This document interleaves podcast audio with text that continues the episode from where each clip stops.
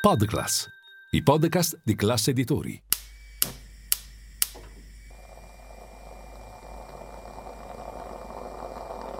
Buongiorno dal gruppo Classe Editori. Io sono Massimo Brugnone. Oggi è giovedì 13 luglio e queste sono notizie a colazione, quelle di cui hai bisogno per iniziare al meglio la tua giornata. Per 3,6 milioni di persone il salario minimo legale a 9 euro l'ora rappresenterebbe un aumento del 14,6% sul proprio stipendio. Si tratta di oltre il 18% del totale dei rapporti di lavoro del paese, un quinto della popolazione di lavoratori e lavoratrici presenti in Italia. Di questi, più di mezzo milione sono sotto contratto di apprendistato, mentre gli altri 2,8 milioni sono operai. Quella che vi ho appena dato è la panoramica fatta dalla dirigente dell'Istat, Nicoletta Pannuzzi, davanti alla Commissione Lavoro della Camera sulla proposta di legge per il salario minimo avanzata dalle opposizioni senza Italia Viva. Come sottolinea Wired, riportando l'Economic Outlook 2023 dell'Ocse, l'Italia è il paese che ha avuto il calo dei salari reali più pesanti e l'aumento dell'inflazione più elevato dall'inizio dell'invasione russa dell'Ucraina. Ennesimo colpo per il ceto medio e medio-basso dopo 20 anni di stagnazione salariale e calo della produttività. Alla fine del 2022 i salari reali erano già scesi del 7% rispetto al periodo precedente la pandemia, discesa proseguita nel 2023 con un calo annuo del 7,5%. Da qui le stime indicano che i salari nominali potrebbero aumentare del 3,7% nel 2023 e del 3,5% nel 2024, con un'inflazione del 6,4% per quest'anno e del 3% per il prossimo.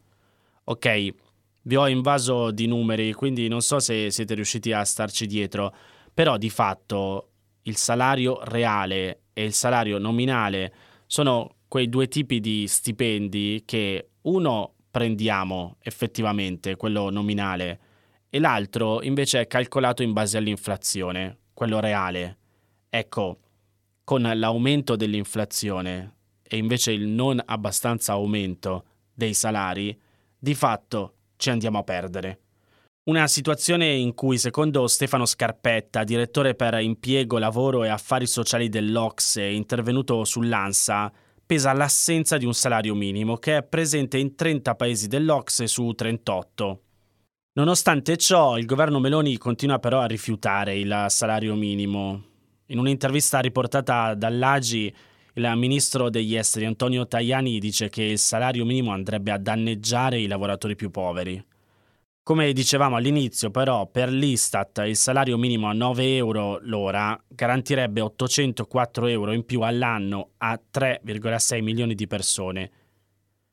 Nel complesso i salari crescerebbero di 2,8 miliardi di euro l'anno, aumentando ricchezza e consumi, in particolare per chi ha meno di 30 anni, per chi lavora al sud e nelle isole e per le donne, per le quali un contratto su 5 è al di sotto dei 9 euro l'ora mentre se il salario minimo fosse portato a 10 euro l'ora, i rapporti di lavoro coinvolti sarebbero più di 6 milioni, cioè il 30,6% del totale, un terzo dell'intera popolazione di lavoratori e lavoratrici.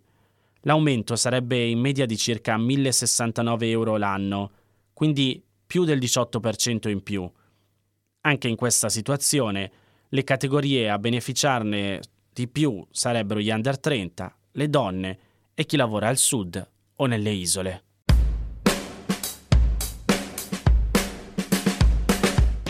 Probabilmente ieri avete sentito parlare della nuova legge europea sul ripristino della natura, che detto così suona un po' strano. In che senso ripristino della natura? Partiamo prima dal dato politico. L'obiettivo della legge è combattere il cambiamento climatico, la perdita della biodiversità e ridurre i rischi per la sicurezza alimentare. La votazione, e qui arriva appunto il dato politico, ha spaccato a metà il Parlamento europeo con tutta l'estrema destra e parte del Partito Popolare Europeo schierati contro la proposta. Alla fine la proposta per bocciarla è stata rifiutata con 324 voti contrari e 312 a favore, mentre il voto specifico sulla legge è passato con 336 sì, 300 no e 12 astensioni. Cosa prevede la legge? Ci sono obiettivi vincolanti per gli Stati membri di ripristinare il 20% delle aree terrestri e marine in modo da fermare la perdita di biodiversità entro il 2030 con misure di ripristino della natura e successivamente estendere lo stesso concetto a tutti gli ecosistemi che necessitano di ripristino entro il 2050. Un obiettivo per garantire sicurezza alimentare, resilienza climatica e salute e benessere per popolazione, fauna e flora. Tra i passaggi più importanti della Natural Restoration Law, la volontà di ridurre pesticidi chimici del 50% entro il 2030, l'aumento delle aree protette, gli sforzi per salvare gli impollinatori, ma anche l'idea di garantire nessuna perdita di spazi verdi urbani entro il 2030 e programmare un aumento del 5% entro il 2050.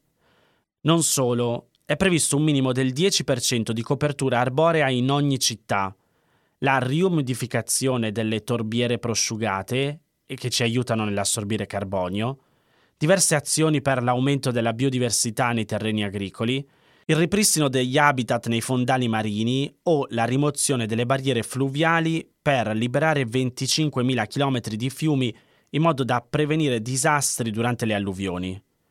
Ogni Stato membro dovrà sviluppare piani nazionali di ripristino con una precisa rendicontazione di quanto fatto. Si stima che gli investimenti per il recupero dell'ambiente per ogni euro speso porteranno tra gli 8 e i 38 euro in benefici. Fin qui sembra tutto positivo, no? Non è così per la destra e l'estrema destra europee che hanno contestato e si sono opposte alla legge, sostenendo come queste misure avrebbero reso più difficile il lavoro degli agricoltori, imposto la creazione di aree protette e ostacolato l'installazione di nuovi impianti per le energie rinnovabili. Critiche in realtà, scrive Wired, senza fondamento, a volte anche completamente false, genericamente fuorvianti e contestate dagli stessi operatori industriali del settore. Per prima cosa è proprio l'assenza di misure a tutela della natura a rendere non solo difficile, ma potenzialmente a devastare il settore agricolo. Come dimostrano recenti casi di disastri ambientali, frutto dell'unione dei fenomeni climatici estremi dovuti al cambiamento climatico e all'estremo consumo di suolo che ha ridotto gli argini e cambiato il corso dei fiumi. Per quanto riguarda il presunto obbligo di creare nuove aree protette, la critica è semplicemente falsa perché come riporta il sito del Parlamento europeo stesso, nessuna misura del genere è contenuta all'interno della legge. E infine, la legge non va a bloccare alcun progetto per la creazione di nuovi impianti eolici o solari. Al contrario, un articolo della legge sottolinea come questi impianti siano di interesse pubblico.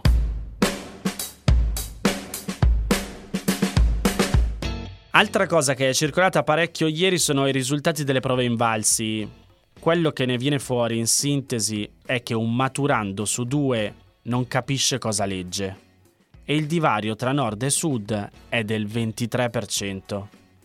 In matematica il 50% degli studenti che termina le superiori raggiunge almeno il livello base, il che però vuol dire che l'altra metà invece no, ovviamente e c'è un divario in questo caso per la matematica tra le aree del paese che raggiunge i 31 punti percentuali, anche se c'è un leggero progresso al sud e nelle isole. Secondo il rapporto Invalsi diminuisce la dispersione scolastica implicita, cioè gli studenti che terminano il ciclo di studi scolastico senza possedere le competenze di base necessarie, si attesta all'8,7%, mentre è del 10,2% la quota di giovani tra i 18 e i 24 anni che abbandonano prematuramente l'istruzione e la formazione, senza aver conseguito titoli di studio superiori alla secondaria di secondo grado o qualifiche professionali con corsi con durata almeno due anni. Sicuramente ha inciso tantissimo il Covid, però forse è il caso che ci mettiamo davvero testa sul tema dell'istruzione. Queste erano le notizie a colazione di oggi. Se volete suggerirmi alcune notizie o mandarmi i vostri commenti su quelle trattate, potete scrivermi all'indirizzo notiziacolazione.it. Se volete rimanere aggiornati c'è il canale Telegram di Notizia Colazione. Nel sommario della puntata trovate il link per gli altri podcast del gruppo Classe Editori. Io vi aspetto domani per iniziare insieme una nuova giornata. Un saluto da Massimo Brugnone.